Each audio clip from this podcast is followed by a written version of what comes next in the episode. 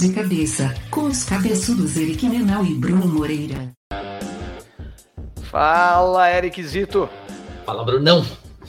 Mais um episódio clássico do De Cabeça. A gente fazendo É só uma introdução aqui, porque é é engraçado como a gente trabalhou com várias pessoas durante a nossa história, né?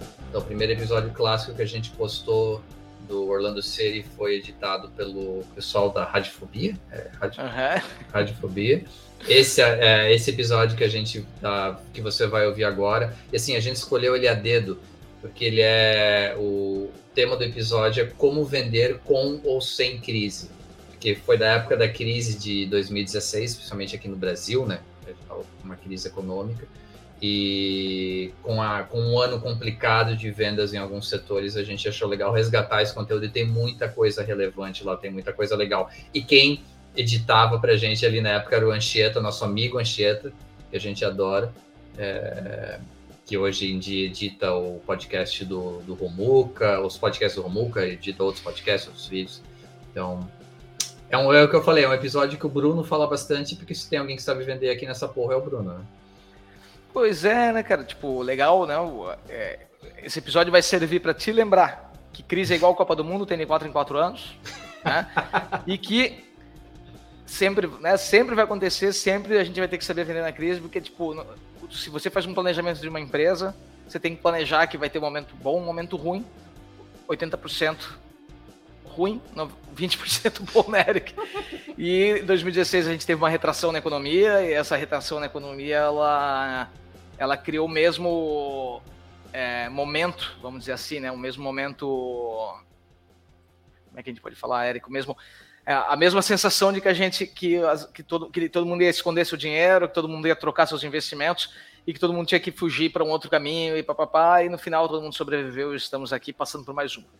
Então, então escutem, porque tem muita coisa ali que dá para lembrar do que, que a gente falou para fazer, que eu lembro que a gente, cara, naquele episódio lá foi bem legal, a gente estudou pra caramba para poder fazer e foi muito bom. Era uma época que a gente estudava para se preparar. Não, hoje em dia a gente se prepara pra caramba para as news. É, a Mas ah, foi uma discussão bem valiosa, bem e só a gente, né? Sem, sem outras pessoas que normalmente que é valioso também pra caramba. é, a gente aprender com os outros, mas é, a gente trouxe as nossas experiências das nossas empresas, da- do nosso histórico, então foi bem legal. Acho que vocês vão curtir bastante. Então vamos lá aprender a vender, galera. É isso aí, fique com o episódio, mais um clássico de cabeça.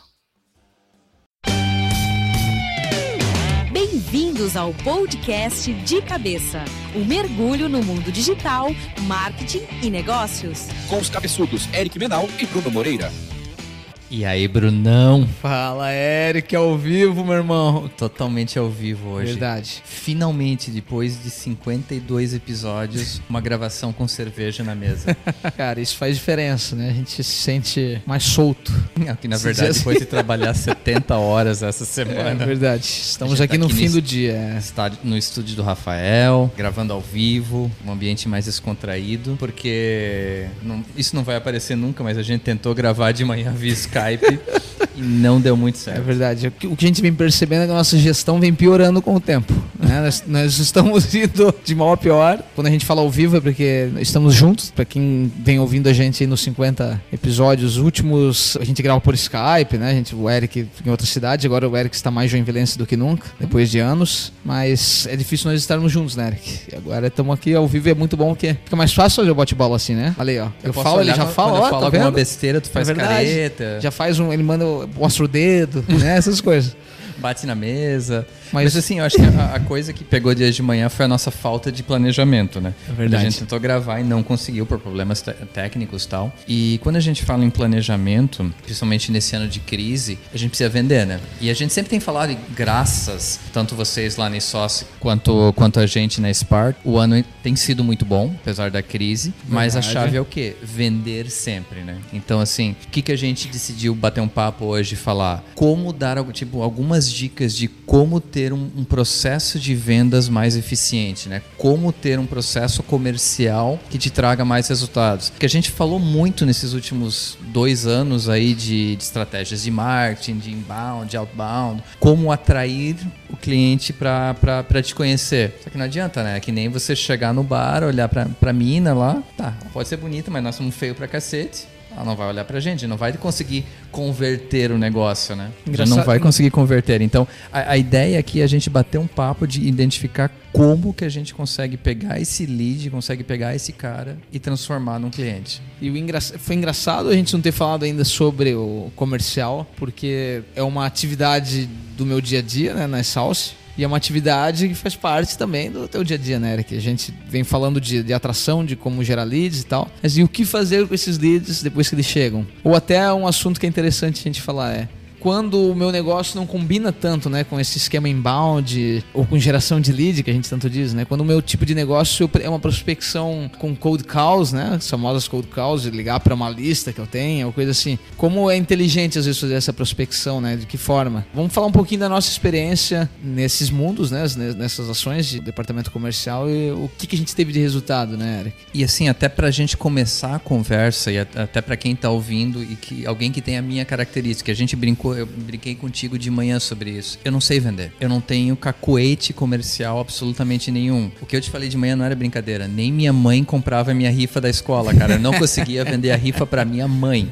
Dona Laudelina não queria saber de comprar rifa de mim. Então, você que tem, tem medo de vender, não tem essa personalidade de vendedor, porque a gente cria muito essa, essa mística do cara. E tem vendedores que são fantásticos. Tu é um vendedor bom pra cacete, tu sabe disso. Não sei. É, sabe, sim. Primeiro, assim, a gente vai tentar falar ah, de algumas táticas para mesmo você que não tem esse cacoete de vendedor, não tem essa característica, não fique com medo. Porque assim, Verdade. o inbound é legal porque traz o tipo se você consegue fazer toda uma estratégia pro cara vir até você, mas não adianta, uma hora você tem que fechar a venda, né? E uma coisa importante quando a gente está falando comercial é parafrasear o, o Flávio Augusto, que tem uma coisa que ele fala e que eu acho que é muito inteligente, que, que é bem real, né? Que só para quem já está empreendendo há um tempo pode ter essa visão, né? Que é. Não, não tenha dúvida que se tu tá abrindo um negócio, tu tem, tu tem que ser o comercial desse negócio. Então, a não ser que tu esteja começando um negócio com um sócio e ele vai fazer esse papel, né? Mas alguém que esteja à frente do negócio, que seja sócio, precisa ser o comercial.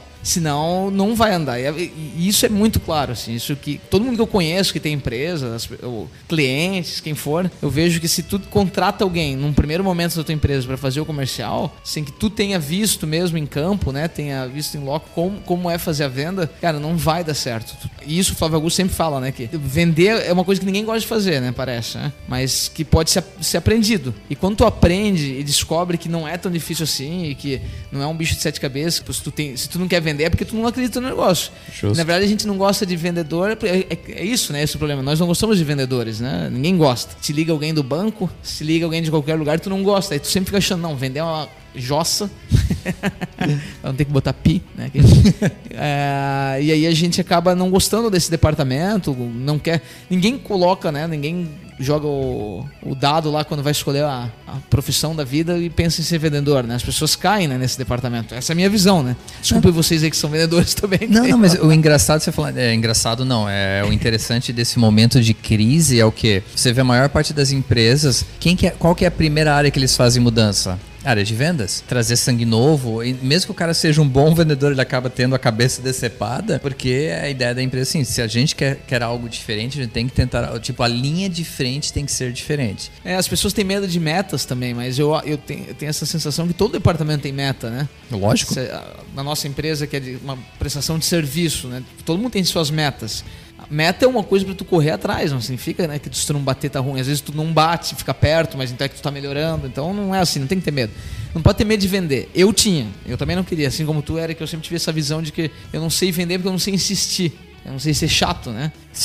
Tá bom, eu sei, tá bom, eu sei, é verdade. Eu sou muito chato, mas, mas assim, ser chato na venda e ligar e insistir. Mas é que tá, quando tu tá começando um negócio, tu tá escolhendo um produto, um serviço que vai fazer parte do teu dia a dia da empresa, tu já tá escolhendo algo que tu não que, que tu domina e que tu não vai ser chato com os outros. Essa é a minha visão, né? Eu não preciso insistir com alguém para comprar o serviço de Salsa, eu, porque eu só quero pessoas que precisem do meu serviço. Eu só preciso dizer para eles que eu sou melhor que meus concorrentes, né? Eu preciso dizer para eles que eu posso ajudá-lo e que eu fiz isso com outro.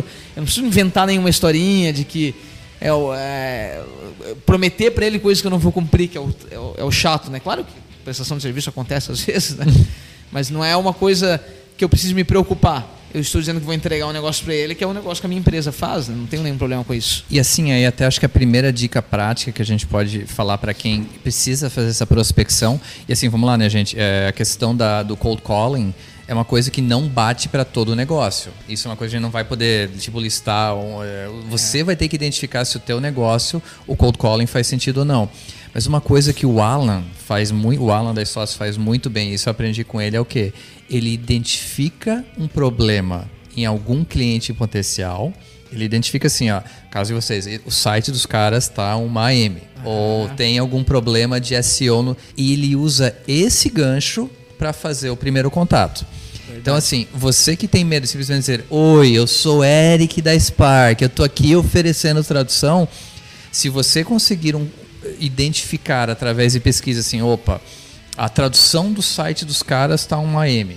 Eu posso chegar para cá e dizer assim, olha, eu olhei o site de vocês, está com problema. Vocês querem bater um papo, querem que eu ajude vocês? O approach é completamente diferente, né? É verdade. Eu lembro quando eu abri a a Exalce, quando a gente fundou a Exalce, a primeira coisa que a gente fez foi conseguir uma lista de clientes das associações de classe. E essa lista era gigantesca, assim, tinha 3 mil empresas.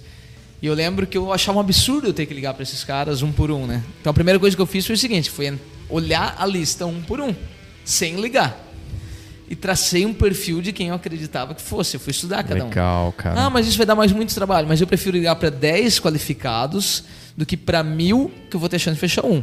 Então o que, que eu fazia? Peraí, se eu vendo site, né? Se esse é o meu serviço, se eu estava querendo vender marketing digital, eu ia ver o que eles estavam fazendo. Eu não podia ligar para eles, né? E tentar alguma coisa que não tinha nada a ver, que eu não sabia nem o que falar, não, tinha, não conhecia a empresa. Liguei porque tinha um telefone, né? Então eu, eu estudava, via se eles tinham site, aí eu já começava o papo por aí, que é esse gancho que tu está falando que o Alan faz, né? Foi a ideia do Alan, inclusive na época. A gente olhava e ligava. Claro, é muito difícil. Tu, por que, que é difícil e por que, que o inbound virou o sucesso que é? Porque é não tem esca- pessoa, né? e, e tem, tem escala nisso, né? Então, É, tipo, verdade. você vai. Isso é uma coisa que tem que ficar claro. Você vai gastar tempo que é o que é dinheiro. verdade. então, assim, é um, é um negócio trabalhoso. Se você tiver.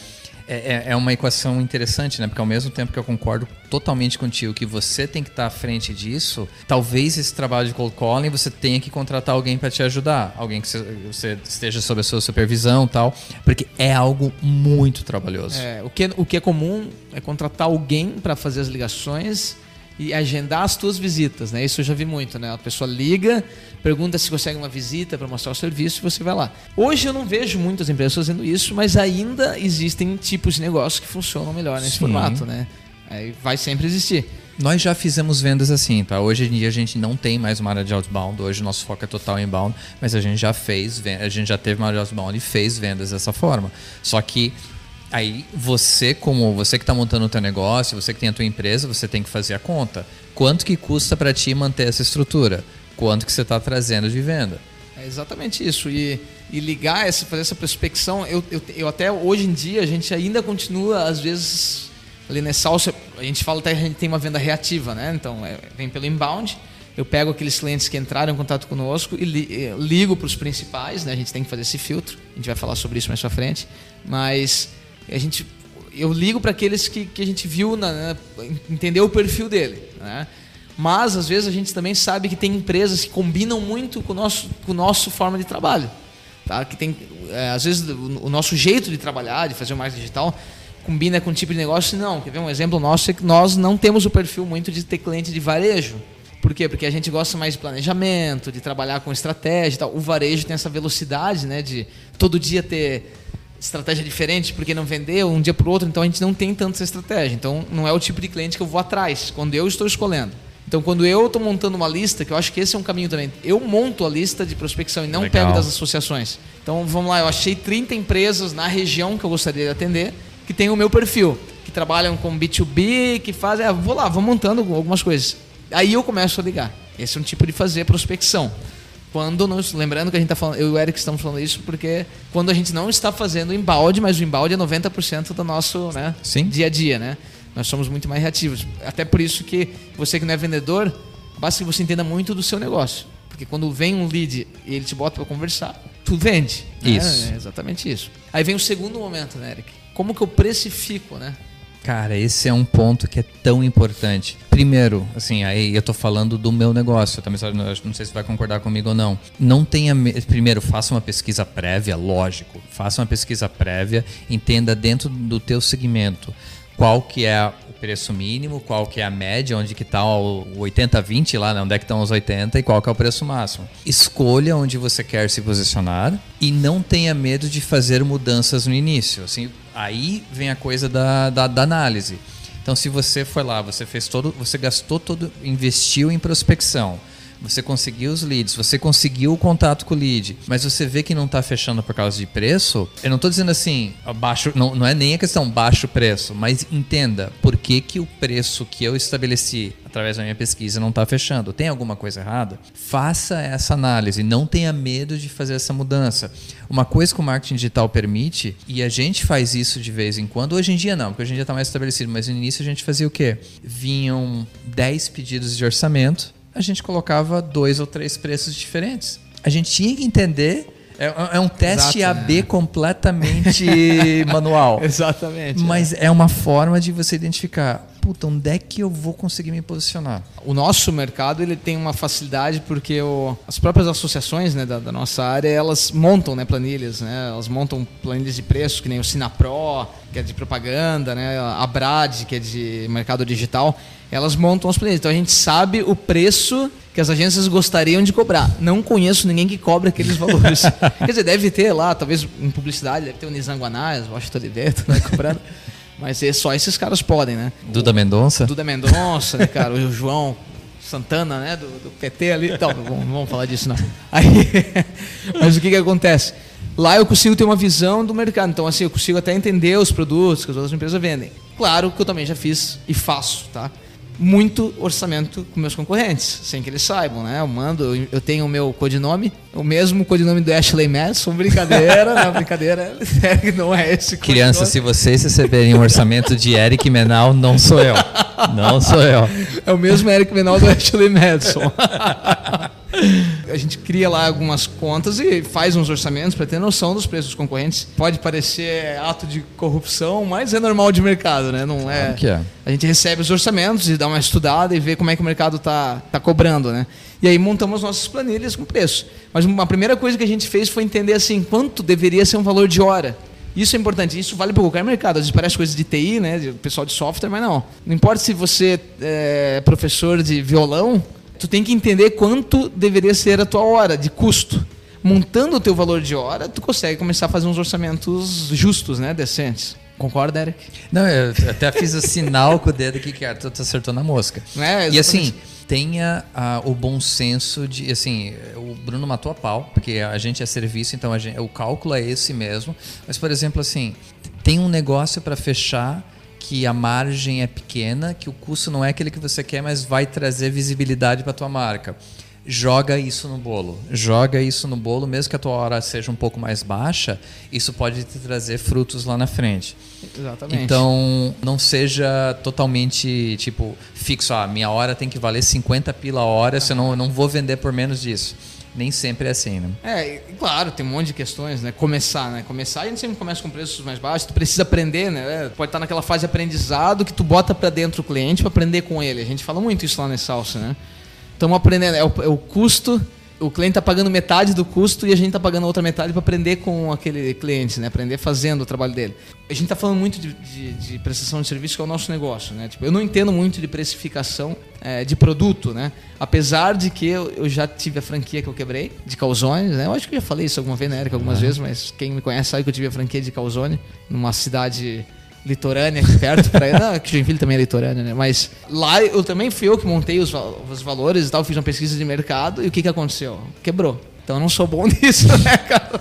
Mas no, na prestação de serviço é. Não, cara, mas vamos lá. É que assim, a questão do produto, para quem tá ouvindo a gente e tem um negócio que envolve produto, a lógica é mais fácil. né? O meu custo de produção ou o custo de compra daquele item para revenda é X. Eu quero uma margem Y, eu vou botar esse valor em cima. Exato. O risco e o perigo da empresa de serviços é o quê? Tem os dois lados, né? Eu quero ganhar tanto, quero viajar o mundo. Aham. Não dá. Nesse momento não Exatamente. dá. Então tem que cuidar com o eu quero, mas é o valor que estabelece que pague as suas contas, né? Que você consiga se manter. Mas o, o- o- o- tem a outra extremidade que é o quê? Ah, eu preciso vender. Eu vou baixar meu preço, eu vou, eu vou entrar naquela fatia de baixo do mercado.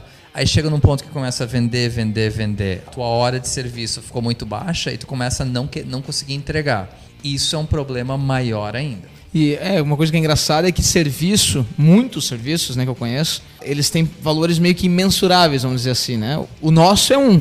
Imensuráveis que eu digo. Tanto que a taxa de imposto é alta por causa disso. Né? Eu ia dizer, eu vou dizer assim, é, vamos fazer de quando a gente ia fazer uma logo, né? A gente já falou aqui de identidade visual e tal. Existem empresas cobrando 200 reais para fazer uma logo, existem empresas cobrando 80 mil reais para fazer uma logo. Né? Isso acontece. O João Santana cobra 80 mil reais pra fazer uma logo. Né? Os caras, o Duda Mendonça cobra. Mas é verdade, isso é uma verdade, né? Que nem consultoria, que nem teu serviço de tradução. Por quê? Porque depende muito da credibilidade que tu já gerou para aquele negócio. Um jardineiro Justo. que faz um, um jardim incrível, que ganha prêmios de jardinagem. A gente passou por isso, cara. Marceneiro. Marceneiro Exatamente. móveis. Se alguém te diz, né, Eric, é, esse cara é fera, é top, tem um monte de gente procurando ele, ele bota o preço que ele quiser Isso. e passa a ser um valor diferenciado. né? Não, Tu- cai- caiu uma lágrima Caiu aqui uma lágrima, agora, né? é, o Rafael veio trazer cerveja. Não, vamos até fazer um barulhinho.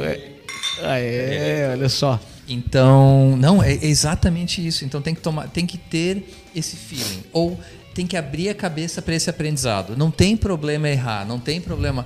Pô, eu achei que o meu, meu, tipo, eu fiz a pesquisa de mercado, eu achei que eu deveria cobrar tanto, mas não está fechando.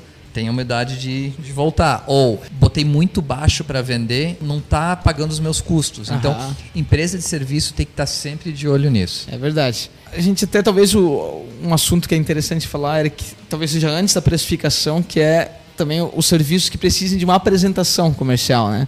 Que é o nosso caso. Eu acho que o teu também, Eric. Isso, isso. O que, que acontece é que depois da geração de leads, o preço eu já tenho na minha cabeça, né? Mas eu vou primeiro lá convencer o cliente. E aí eu tenho que fazer uma apresentação comercial, né? E assim, sempre os melhores clientes são os que me permitem apresentar, né? Aqueles que só estão olhando ah, um monte de gente, estão tendo orçamento de vários lugares. esses- EFP. é, exatamente. A gente precisa que o cara me deixe apresentar no meu, no meu tipo de negócio, né? O que que faz? Aí até que vamos dar uma dica que assim, na hora de montar uma apresentação, existe um monte de apresentação pronta, se você tem dificuldade de fazer a parte gráfica da apresentação e tal. Quem conhece o- a- aquela empresa Envato, que tem o Tem a Soap também, né? a Soap, é verdade. Ah, é, tem os caras que, é que a Soap, o Monkey Business, são os caras que fazem apresentações mesmo. Uhum. Pô, mas esses caras cobram um valor legal, né? Porque eles já conseguiram É um fazer com o serviço baita deles. de um é serviço, um cara. baita de um serviço. Mas tô falando, se você vai fazer por conta, existem templates, né? Que você compra de PowerPoint ou da- da- das apresentações do Mac, né? Tu pode comprar. E no Envato, que é- o Envato é um tipo um marketplace, né? De venda de templates de tudo que é coisa. Legal. Que lá eles. É legal que o nome das empresas deles, pra quem não conhece, esses caras têm que patrocinar a gente, porque a gente, né, que eu tenho certeza daqui pra frente pra falar bastante deles. Mas é onde a gente compra, por exemplo, os templates de WordPress, na Tem Forest, né? É uma empresa deles. Vídeos no Video Hive. Eles têm o Code Canyon, que é pra comprar códigos. E a de apresentações eu acho que é o Graphic River. Legal, entendeu? cara. É legal, é criativo. mas eles Não, têm mas é uma forma Não, do pessoal que não tem essa, não tem esse skill para poder ter uma apresentação de qualidade, ter um tema de qualidade. Nós já compramos apresentações lá. A nossa apresentação comercial a gente fez baseado num, num tema deles, cara. Ficou muito legal. Então, pra quem, não- quem tiver dúvida de como fazer, compra. Eu- assim, vai custar entre 10 e 30 dólares, tá? Pô, ó, investimento que se você não tem dinheiro pra abrir uma empresa, já, já estou sentindo um pouquinho de pena de você aqui. Não, tô brincando, mas é. é Não, é realmente importante, necessário, faz é parte do importante, é. processo. E a outra que aí, eu, isso eu aprendi contigo, a importância da proposta comercial, né? Ah, é verdade. Isso é uma coisa que faz toda a diferença do mundo. E o padrão dela, um template, você também encontra. Quem tem dúvida de como fazer uma proposta comercial, também tem no Graphic River, né, da Envato. Mas é bem legal mesmo, cara, porque a gente tem. Uma coisa que foi sempre elogiado da gente foi a, a, a forma, a formato da nossa apresentação comercial. Inclusive, tá dois anos, a gente tem que mudar, né? Porque acontece, né? A gente deu um formato que deu certo, time que tá vencendo a gente não troca, né? É, não mexe, mas ter essa apresentação comercial que o cliente entenda, que eu acho que isso que é importante, ele entenda que tu trabalhou para ele Isso. pra fazer a apresentação, que tu não pegou e trocou um preço, né? Tu tem que botar ele entender que tu trabalhou pra ele, que tu parou, analisou o negócio dele e enviou. Escrever um e-mail bem feito, mandando a a- o- essa proposta comercial é fundamental pro fechamento, né? Faz parte. É, e uma dica em relação ao e-mail, e isso eu vi a diferença, para os clientes realmente importantes, não, não, não, não cria um template, não faz assim, ó, segue orçamento em anexo em relação É. ao serviço solicitado. Não. Em relação ao site que você pediu, a gente, sabe? Coloca detalhes que o cliente, a hora que ele bateu o olho no e-mail, ele vai perceber, pô, os caras fizeram e-mail para mim, não é um template. É verdade. Ah, e uma coisa que eu lembrei é que muito desses RPs, né, agora que nem o Conta Azul, né, esses minis RPs, SaaS de mercado, eles até têm já como extrair a apresentação não é apresentação, daí é a ordem de serviço, mas que já é uma- um padrão bonito. Daí basta que você escreva o e-mail Legal, bem feito. cara. é. Você já extrai dele a tua ordem de serviço, então já tá lá bonitão. Ah, serviço de tradução de inglês, tá lá. Já vem tudo bem escrito, basta que tu escreva um e-mail bem feito. A proposta em PDF bem feita já tá ali com a tua logo, o Conta Azul tem isso ali. Vamos falar com eles para patrocinar. Não, tá na hora já, né? Mas é isso. como é um serviço barato e já vem com isso, vale a pena. Porque provavelmente você vai contratar um RPzinho. Hoje é difícil alguém tá abrindo empresa e tá fazendo isso, né? Uhum. Então vale a pena. Então a gente falou aqui que prospectou, apresentou, mostrou a proposta com preço, né? Eu sei que isso não cabe um monte de, de tipo de negócio, mas estamos falando basicamente de prestação de serviço. Eu até vou falar um negocinho agora que eu lembrei do Calzone, né? Quando a gente fez o- a, a franquia de Calzone que a gente tinha. Eu lembro que na hora de montar o preço, uma coisa que eu fiz foi ficar lá no shopping, que a gente abriu num shopping, para entender antes, para ver se funcionava o mercado lá, como é que era. E a gente viu que o ticket médio do shopping era assim, tipo, 13, 14 reais, que quase que tu não conseguia comer com menos que isso. Aí nós ficamos super felizes na hora de abrir, porque a gente montou um, um- tipo um combo, né, de calzone com suco e não sei o que lá, com biscoito, que ia ficar com um valor de 9 reais, ia ser o ticket médio mais barato do shopping. E nós batalhamos com a franquia para que a gente conseguisse chegar nesses valores para aquele combo. E a gente veio, então assim, a gente parou para fazer o preço, a gente pensou em tudo. A gente só esqueceu de ver se as pessoas queriam pagar um preço mais barato, né? A gente pensa que só porque é mais barato. Justo. O lugar, a cidade que nós estávamos abrindo a franquia, que é Balneário Camboriú, né, aqui em Santa Catarina, é uma cidade de aposentados, de estudantes e que as pessoas têm muito tempo para comer. As pessoas têm tempo para entrar num shopping, sentar, escolher o que vão querer. Não, não é o tipo de produto que elas estão procurando, tipo um fast food, né, um calzone, coisa assim. E acabava que a gente insistia, as pessoas vinham perguntar o preço, eu dizia, não, eu vou dar uma olhada. E elas davam uma hora no shopping até comer. Aí comiam sempre. Aí que a gente percebeu que das 17 lojas que tinham no shopping de comida, né, de alimentação, 18 eram de, de PF, né? De, a gente, só nós ali achando que ia entrar e ia fazer um- uma ruptura de mercado ali. E não deu certo, né? Seis meses Mas poderia, assim, foi um risco. isso faz quase cinco anos já. Eu sou muito mais velho agora. não, Tá com sou, cara, pelo menos. sou muito mais maduro, então, né? Não, mas eu acho que a chave dessa história, Bruno, não sei se concorda comigo, é a questão é fazer uma análise mais rápida. Talvez isso tenha falhado na questão, Exatamente. né? E acreditar, né? Porque tem isso também, a franquia, pra quem tem franquia sabe, o franqueador tem como papel estudar os pontos pra você, né? E eles trouxeram esse ponto pra gente e a gente não ficou tão crédulo e foi lá ver. E acabamos se convencendo por paixão, né? Por empreender, assim, mas... Ele tinha que trazer esses dados bem estruturados, porque é horrível pra uma marca ela fechar uma franquia, né? E eles trouxeram os dados, eles, a gente falou assim, eu acho que não é bom aqui, eu lembro de ter dito isso, e eles insistiram que era um ponto que podia vender. Então, eles tiveram parte de culpa, mas assim como a gente teve por não ter experiência, né? E eu acho que outra coisa que vem também é a questão de, cara, o teu timing, né? Porque a gente tá falando de alguns negócios aqui, por isso que o, o Flá- o Flávio Augusto, tem o Gary Vaynerchuk, que é um cara que eu curto pra caramba nos Estados Unidos. Ele sempre fala assim, se você vai começar algo, principalmente na área de tecnologia, na área, na- nessa no- nessas novas áreas, faça enquanto você está trabalhando. Por quê? Porque o timing de vendas, você aprender a vender pode demorar dois, seis, pode demorar um ano.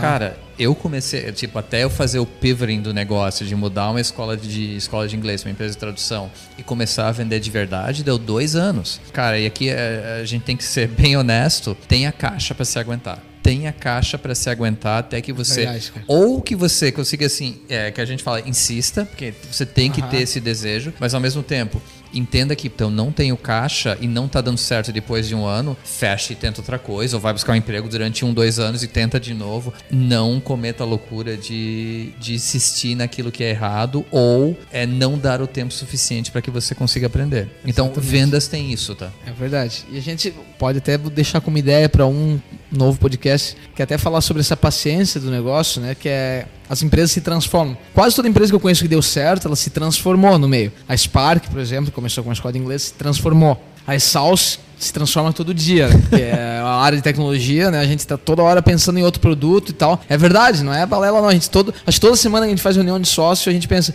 será que é esse o, o serviço que a gente vai, vai ser o carro-chefe daqui no ano que vem? A gente tem que pensar, né? Mas a gente tem casos que tem um monte de casos para citar, né? Quase toda empresa que eu conheço que hoje é gigante, elas começaram sendo outra coisa, porque só depois que tu tá fundado em, em, né, numa empresa abraçando, né, a House, né? Tu vê, começou de um, de um jeito, está de outro, é assim que Exatamente. funciona. A House é a, a empresa aqui com a Anchieta faz as nossas gravações, que é a rádio, né? A rádio online, Que a gente que é vai muito entrevistar legal. o Nós vamos um entrevistar ele para contar essa história Tem que é incrível. muito mais histórias do que eu imaginava, né? Ah, é Meu verdade. Deus.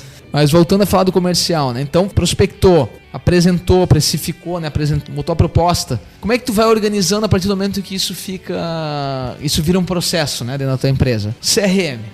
Essas siglas chatas que às vezes arrepiam, né? Pra quem já mexeu com Dynamics ou com Sugar, não sei, o Eric talvez conheça alguns até mais do que eu, né? Aqueles antigos que. É que eu lembro que CRM era uma coisa assim, Eric, que quando eu ouvi falar a primeira vez, eu fiquei com ódio. Que era assim, me fala, falavam pra ti, vende. Pra vocês saberem, eu fiz teste pra entrar numa empresa de call center uma vez. E fui mexer com um CRM. Aí era um negócio triste, cara. Porque tu imagina que tu tem que pensar que tudo que tu tá cadastrando no CRM é pra outra pessoa que vai continuar aquela conversa no mesmo nível que ela tava, né? Então tu precisava escrever coisas em detalhes e tal, e aquilo era muito triste. Hoje, né, o CRM tu pode considerar também ferramentas bem mais simples que só pra organizar uma empresa, né? Lá Sal a gente usa o Pipe Drive. Nós também usamos o Pipe Drive. Acho que tem muita gente que usa ferramentas semelhantes. Porque o custo ainda é bom. É, Mesmo é com o verdade. dólar alto, o custo é bom. 12 dólares por mês, alguma coisa assim. Então você consegue ter algo para te ajudar nesse processo. Por que o CRM é importante? Desde o dia a dia, da coisa de você registrar tudo aquilo que você fez, mas principalmente porque lembre-se que o, o ciclo de vendas, não sei o teu índice de conversão quanto que é, mas pode variar de 1% a 10, 20%. Você não vai conseguir fechar tudo agora. Então é importante que você tenha estruturadinho na tua ferramenta para daqui a 3 meses, 6 meses, 9 meses, um ano, voltar a contatar a pessoa. De repente, sei lá, a gente tá em crise agora, o pessoal não tá Aham. comprando. Mas se mudar alguma coisa, se cair uma bomba em Brasília, ah, quem sabe daqui a uns seis meses, um ano, a situação vai estar melhor. Então, de repente, você já fez a tua apresentação, o cara já te conhece, tem a informação mais fácil para chegar nela. Não, e o CRM, ele, cada empresa estrutura ele do jeito que quiser. Isso. O Pipe Drive, por exemplo, que ele é dividido por colunas, né? Que tu vai fazendo as fases da venda. Então a gente faz assim, todo mundo que entra tem uma coluna, que são, tipo, esqueci o nome, tá, da coluna. Mas era é a entrada dos clientes, né? Todo mundo que entrou pelo site, por e-mail, por ligação, a gente vai botando ali. A partir do momento que a gente vai qualificando o cliente, ah, agora eu liguei e respondi o e-mail. Ele passa para uma segunda coluna. Agora eu preciso mandar uma proposta, ele passa para a coluna proposta, até que vai no faturamento. No nosso caso, passou, saiu do faturamento, ele some do meu CRM. Fica lá como um dado vencido, né? Um cliente que eu venci. Mas existem ferramentas de CRM que servem para muita coisa. Por exemplo, sei lá, tem uma empresa que vende desodorante pela internet, sei lá. Era que, eu- por que eu tô pensando nisso? Porque é alguma coisa que tu compra mensagem. por exemplo, cara. Cara, eu nunca sou bom pra dar ideia assim, né? Mas é que eu pensei. Ei, eh, melhorou, era sapato só É, antes, é né? Você verdade, durante agora. Mas quer ver, ó, empresas que vendem produtos ou serviços que costumam ser mensal. Então, um jardineiro, por exemplo, que vai fazer tudo né, o mês da sua casa, ou um, ou um desodorante, né, uma empresa que venda desodorante, uma assinatura de desodorante, ela precisa te lembrar daqui, se é mensal a tua compra de do- desodorante, 20 dias então, ela tinha que estar recebendo um e-mail. Provavelmente seu desodorante está acabando. Né? Você pode fazer semi manual ou automatizado, várias ferramentas, né? Mas é, lembre-se de comprar um desodorante novo, estamos, temos promoção. Né? Compre agora e compre três, tu pode fazer esse tipo de coisa. Então o CRM também serve para tu estruturar o teu processo de venda, venda recorrente, ou venda que nem a nossa, que não é recorrente, que a gente não precisa ficar lembrando o cliente, né? Mas a gente usa os, daí a gente usa os próprios sistemas do Conta Azul ali tá pra gente entender o que o cliente tem conosco para tentar vender outras coisas para ele, né? Mas o CRM para estruturar esse processo, ele pode ajudar também. Então depende muito do teu tipo de negócio. Pipe Drive é um caminho, no nosso caso que existe o Agendor, que é um, é um similar ao Pipe Drive, só que eu acho que é nacional. E assim, cara, não tem dinheiro agora, Aham. queria, um, queria um esquema no Excel, não tem problema algum no, verdade. no Google Docs, Claro. mas tenha algum, alguma fonte de informação para te ajudar no processo. Verdade, é verdade. Não confia no teu Gmail, no, no teu outro, porque a estruturação das informações não é ideal ali. Exatamente. Essas ferramentas não são caras, mas o Excel ajuda bastante. A gente fez bastante. Eu lembro. É que assim, dois anos o no Excel, é, mais- é, é que eu tenho a versão Uma coisa que eu prometi é nunca mais usar software pirata. Então o Office custa o quê? 300 e poucos reais por ano. Eu acho que o Pipe Drive acaba sendo quase mais barato. Então se É você, verdade. se você tem que gastar em alguma coisa no início, gasta no CRM. É verdade. Eu tenho o Excel e não é pirata. Ah, Eric, viu? É, Tem aquela versão bem boa, nem tá caro hoje em dia, né? Também tá devagar pra caramba. Não, não a Microsoft falou que o Bill Gates tinha mandado e-mail dizendo que pode nos patrocinar, não quero falar mal dele aqui. Bill? We love you, we Ah, love é, you. I miss you. Mas é, o CRM é fundamental, assim, ó, que- quem está tentando vender, quem vende com funil de venda, né? Inclusive, ferramentas que nem o HubSpot, que a gente entrevistou aqui, e o Resultados Digitais, que é o RD Station, né, a ferramenta deles, é, o Sharp Spring, que são ferramentas de qualificação do cliente, são melhoras da, né, o são melhoras do CRM, né? Elas fizeram que essa qualificação ficasse vinculada ao inbound, né? Então, mas elas também são CRM, né? Só que elas já têm a ferramenta de disparo de e-mail dentro delas e tal. São ferramentas mais salgadas para pagar, sim, são, e só funcionam para quem trabalha com inbound, né? Ou seja, trabalha com conteúdo, né? Com, com qualificação através do conteúdo, mas são ferramentas bem legais, né? Para o nosso setor são bem interessantes. E eu acho que é importante a gente falar também, né, Eric, sobre a negociação, né? É, negociação, esforço, né? Eu acho que essa é a coisa que a gente bateu um papo até antes de começar a gravação. A negociação, minha opinião, pratique. Pratique, pratique, pratique. Se você acredita no teu serviço, no teu produto, não tenha medo de sentar e negociar. Não vá na, não vá na cabeça, qualquer livro de negociação vai te falar isso, mas não vá na cabeça que eu tenho que ganhar, eu tenho que ganhar. Não. Você tem que entregar algo para outra parte e com um valor justo que seja que te pague o teu custo, te dê a tua margem que você precisa e para outra parte seja um preço que ele consiga pagar, que ele se- seja competitivo dentro do mercado.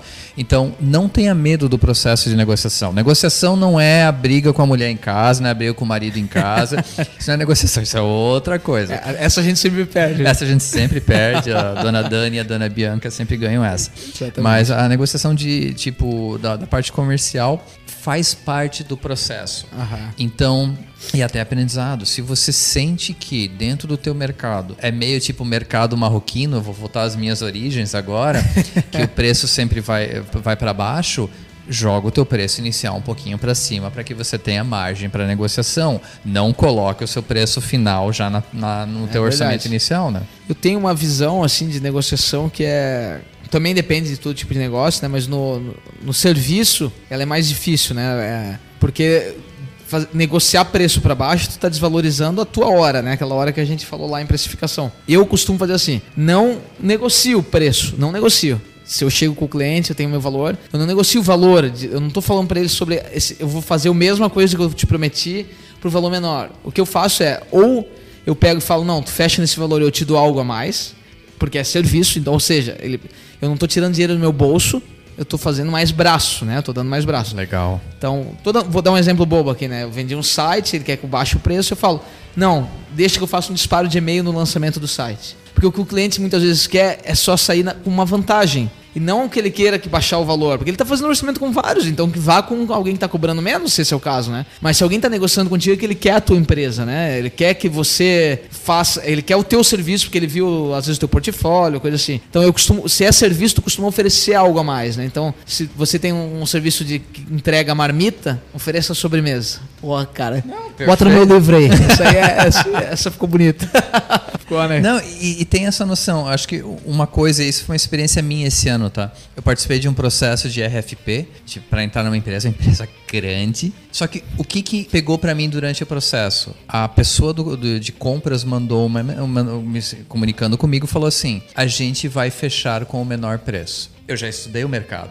Eu já sei que existem empresas que cobram menos, qualidade não vou entrar no mérito. Então, assim, por que, que eu vou gastar toda a minha energia de participar de um processo de RF RFP se eu sei que é o foco da empresa? Existem empresas assim, é preço. Então, assim, o que, que eu estou dizendo? Tem essa noção. Eu quero entrar na briga, eu quero fechar essa empresa, vai até o fim, coloca, arranja um jeito de tirar algum serviço para poder chegar no preço que o cara quer. Mas se você principalmente é uma empresa de uma ou duas pessoas só, não gaste energia em processos que você sabe que não tem verdade. como ganhar. Não bote pra dentro um cliente ruim, né? E essa- essa não, não bote pra dentro um cliente ruim. Da mesma forma que você falou assim, a, a tua hora tem que valer tanto, você tem que entender que as, as 10, 12, 15 horas que você gastar montando um processo pra uma empresa, você tá gastando. Então, assim, se você já sabe que você. Ou você não, não pode chegar naquele preço, que vai ficar com margem negativa, ou você não quer chegar naquele preço, porque não vale a pena nesse momento, não gaste energia. E eu fui muito transparente com a pessoa. Falei assim, ó, muito obrigado, mas eu não quero mais participar do processo. Pô, e vender é um processo quando tu chega nessa fase de negociação, né? A partir do momento, se tu chega desesperado pra fazer uma negociação, tu precisa fechar porque tu tem boleto, porque a- o caminhão da, do japonês federal tá na tua porta. tem- Isso é óbvio que tu vai perder a negociação, né? E tem uma coisa que é de serviço que quem trabalha com serviço vai saber que é comum, que é o cara falar assim pra ti: "Poxa, fecha, que eu tenho vários outros serviços pra fechar". Meu Deus. Do céu, cara, isso é terrível. Mas hoje eu sei tirar o proveito disso. Porque quando o cara fala isso, eu falo, ah, meu amigo. Vamos assinar um contratozinho É, de 12 exatamente. meses. O cara fala assim: Tu tem? Pô, que, que legal, cara. Então eu vou baixar o preço pra ti e tu já vai comprar esses outros serviços já. Que daí eu baixo isso aqui pra ti. Eu não gosto. A Salsa tem um comportamento, quem trabalha com a gente sabe, que a gente não faz contrato, né? Eu acho que no marketing é difícil fazer um contrato. Não sei como as empresas obrigam que tu tenha contrato e tal. Se- ah, mas aí o cara pode me passar a perna. Cara, se ele passar a perna, que bom, eu tiro ele, eu já descobri rápido que ele é um bandido, né? Que não é mais. Que não, que não pode ser meu cliente. Mas eu não faço contrato com meus clientes. Porque se o meu trabalho é vender, né? Fazer Calma, quando você diz que não faz contrato, não faz contrato com tipo longo prazo, né? É, Esse é o ponto. não, você assina, formaliza o processo, só Isso. pra deixar Ah, claro. tá, ah, tá, lembrando, né? Claro, Isso. tem muitos dos meus clientes precisam do contrato e me obrigam a fazer, né? Clientes Uhum. grandes e tal. Mas eu tô dizendo assim, ó, eu não faço uma venda casada com um valor de você é obrigada a fazer gestão de mais digital comigo por seis meses. Primeira coisa que se o cara só quiser fazer um mês, não vai funcionar. Então eu não consigo fechar com ele. Se ele quiser fazer três para testar, pode ser bom, mas seis é o perfeito. Daí eu falo, vamos fe- fechar seis. Se no meio do caminho tu não gostar de mim, a gente já desiste, não precisa pagar nada para ninguém, fica por isso. Se um site está no meio disso, é um projeto, tu me entrega, ou, ou eu, eu só me paga o site no final e tal, eu faço um acordo de cavaleiros. Por quê? Porque o nosso trabalho, à medida que vai dando errado, né, quando a gente está fazendo, eu consigo ajustar e mostrar para o cliente, ó, não funcionou o que eu fiz, eu estou melhorando. Então é muito difícil dar errado, né? Até porque a gente consegue sacar já no começo que vai dar errado, eu não entro, né? Já entramos, já, já entramos em clientes que não funcionaram, mais digital, e nós mesmos chegamos pro cliente e falamos, não é o teu negócio mais digital, vamos ter que parar, tu está gastando dinheiro em vão, né? Tu não tem. É, esse processo de negociação, quando o cara chega e te fala, eu tenho muitos outros serviços para ti, fecha comigo, cara, então fecha já. Se essa é a tua, esse é o teu, tua moeda de troca, então fecha já. Vamos já fechar já para os seis meses, sete, oito, nove meses, vamos fechar, vamos. E outra coisa, quando alguém te dá um desconto, quando tu acha que tá ganhando alguma coisa assim, quando alguém vem e fala assim, não, mas fecha e tal, quando insiste muito, eu falo, tá bom, cara, o próximo orçamento dele, meu amigo, vai vir todo o custo que ele não, que ele não pagou nesse, né? Que é óbvio que eu não vou perder dinheiro, isso, é, isso são negócios, entendeu? Eu não posso fazer isso. Então eu preciso entender que tu é um bom cliente para mim, para eu baratear o teu valor. Para saber, esse cara aqui vai estar comigo sempre. Então eu vou baratear o valor dele, porque ele vai me pedir outras coisas, ele vai precisar, o tipo de negócio dele é assim, então vale a pena. Agora, negociar por negociar, só porque eu sou brasileiro e, e negocio até no, no, no passa de ônibus, né, quando eu vou lá, cara, não pode, né? Eu sei, não é feio negociar, né? Não é feio. Agora, pedir desconto por pedir, com tanta. Eu sempre penso isso, sabe? A minha mãe, né? Eu puxei minha mãe, né, cara? Porque meu pai é assim, ó, tu sempre tem que pedir desconto, ele sempre fala. E eu sou igual a minha mãe, eu sempre aceito o preço que me dão, né? Por quê? Eu sempre penso assim, Eric, se tem mais gente oferecendo o mesmo serviço, eu não preciso fechar com ele. Justo. Então, se eu não gostei do preço que ele me disse que é o valor do serviço dele e eu não posso pagar, eu vou procurar alguém que faça um serviço mais barato. Vai ficar mais porco, provavelmente. Então, um pedreiro vai, vai pintar a tua casa. Aí falou que é mil reais a parede. Aí tu fala, eu, me falaram super bem dele eu não posso pagar, eu procuro um outro. Mas eu sei que isso vai me custar alguma coisa, né? As portas tudo pintada, né? O chão de pintado, mas é assim. Então, é- essa é a minha visão, né? Tipo, eu não gosto de negociar é, com alguém que eu tô contratando serviço, né, Rafael? Não, mentira. É verdade, a gente, não- a gente não negociou o preço com o Rafael, né? Não sei, nem lembro agora, nem vou falar aqui. Ele vai. Não, mentira. Pró- a, próxima, a próxima fatura vai vir uma fortuna. Mas eu, assim, é, é, eu faço um acordo, né? de- com o Rafael, inclusive, foi assim, né? Vamos pagar mensal. Ele sai ganhando de estar garantido, entendeu? E a gente ainda sai ganhando de ter que correr atrás, né? Pra, mas é, é isso que é o normal, né? Não é feio negociar. Tipo, isso é um erro também, achar, ah, é feio pedir desconto. Não, não é que é feio. Agora, entenda que ca- cada negociação que tu faz, o, o cliente, a pessoa que está prestando serviço para ti está colocando a margem na próxima, né? Então, não adianta as pessoas têm margem, né? É assim que funciona, né? Quem diria que esse papo ia tão longe assim? Cara, né? não, é, falar, de, É. falar de vendas é legal, porque tem a ver com sobrevivência da empresa, né? Tipo, no, no, no fim das contas, a gente falou lá no início de, tipo, eu no início não gostava de vender, não sabia vender, mas assim, se você não quer aprender a vender, eu tive que aprender na, na marra, não tem empresa. Porque Verdade. você, eu vou, desculpa usar a palavra, mas você achar que você faz algo bom, mas que não seja útil para alguém que você não conseguiu comercializar, não vale absolutamente nada. Então você pode ser muito bom tecnicamente, você que está pensando em montar um aplicativo, a tua empresa de, de tecnologia, beleza. Mas desenvolva esse skill, desenvolva essa habilidade de venda, porque aí verdade. sim você vai conseguir passar isso para outras Eu pessoas. até falei aqui no começo que, a não ser, né, uma, a exceção é quando tu tem um sócio que faz esse papel, né? Então, que tá com esse papel de vender e tu não.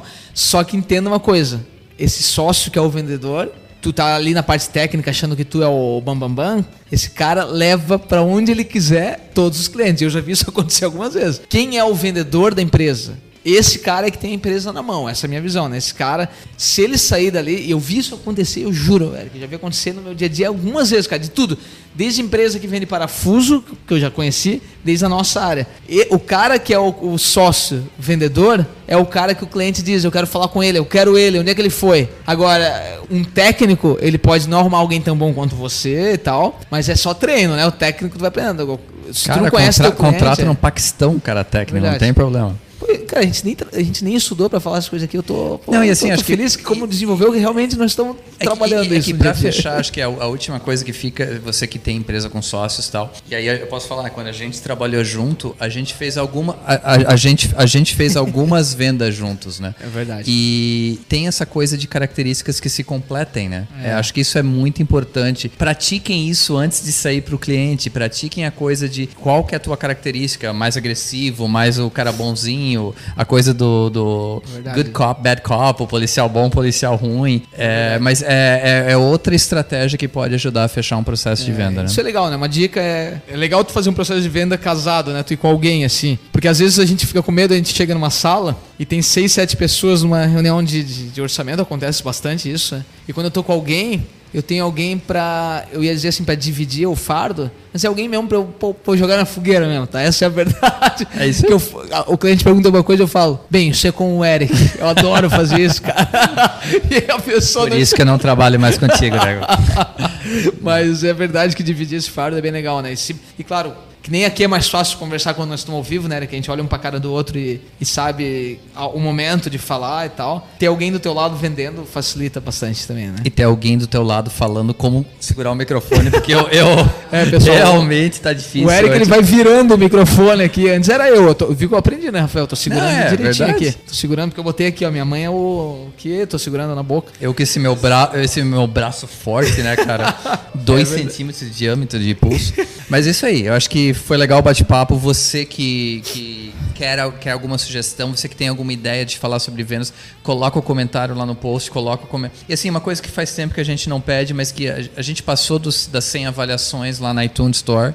Pra gente isso é bem importante para continuar no, na- no, no ranking dos top 10, dos top 20 dos podcasts de negócio. Então, se você gostou do que está ouvindo, vai lá, coloca uns 5 estrelas pra gente lá na iTunes Store, porque é bem importante pra gente poder verdade. continuar a fazer esse trabalho. E, e assim, ó, as pautas desse ano, que estamos na terceira temporada, é, realmente nós estamos olhando e vendo o que que mandaram pra gente nos comentários e tem ajudado de verdade, hein? Tem ajudado de Uhum. verdade. É, essa é uma pauta que falaram, a gente quer fazer outras pautas que, que já estão mapeadas, que são pautas A que a gente de ia gravar essa manhã, né? que não deu certo, que a gente vai gravar semana que vem. Mas tem as pautas, é, muita coisa gente tá olhando nos comentários porque é, ajudam a gente né, a, a pensar nisso aqui. E essa conversa foi bem legal porque faz parte realmente do nosso dia a dia e foi fácil falar, né, Eric? Foi, foi, foi fácil conversar sobre Que isso. é algo que seja difícil É. a gente falar, né? falar certo ou falar errado é outra coisa. Não precisa de que dica da semana, né? Porque a gente deu um Não, monte de dica, né? um Pipe Drive. Isso. ah, Conta azul. Conta azul. Porra, a gente deu um monte Porra, de dica Marcelo, aí, pessoal. patrocina a gente, cara. É, é, Microsoft, né? A gente falou do Envato, Baixas. Então, assim, pessoal, tem várias dicas divididas aqui no episódio. Vamos botar os links, né, Eric? Vamos. A gente demora pra pôr, mas vai, né, pessoal? A gente demora, mas vai. Tá bom? Pessoal, obrigado mesmo por, por estarem ouvindo até agora. Cara, tem que mandar aquele abraço pro Bruninho, né? Bruninho. Que já deve estar bêbado nessa hora, com Bruninho- eu ia- certeza. cara, o Bruninho vai ser papai. Tu tá falando sério? falando Puta, sério, parabéns cara. no ar pro E Bruninho. o Brasil todo sabe. Ai, meu Deus. Meu Deus Sério? do céu, ele vai me odiar. Agora, além de pai de gato, vai ser pai de humano. Que Meu beleza. Deus do céu, cara. Ele vai falar que eu boto na rádio e é verdade. E Rafael, obrigado, cara. Nosso agradecimento Valeu. ao Rafael a- da House Rádio, que realmente o ambiente aqui é muito bom. Acho que Legal, só vamos pode gravar aqui agora. É verdade. Abraço, pessoal. Valeu, até mais. Abraço, até a próxima. Podcast de cabeça. Oferecimento. Exaus Marketing e Tecnologia. Spark English, serviços de tradução. E House, rádio AGT.com.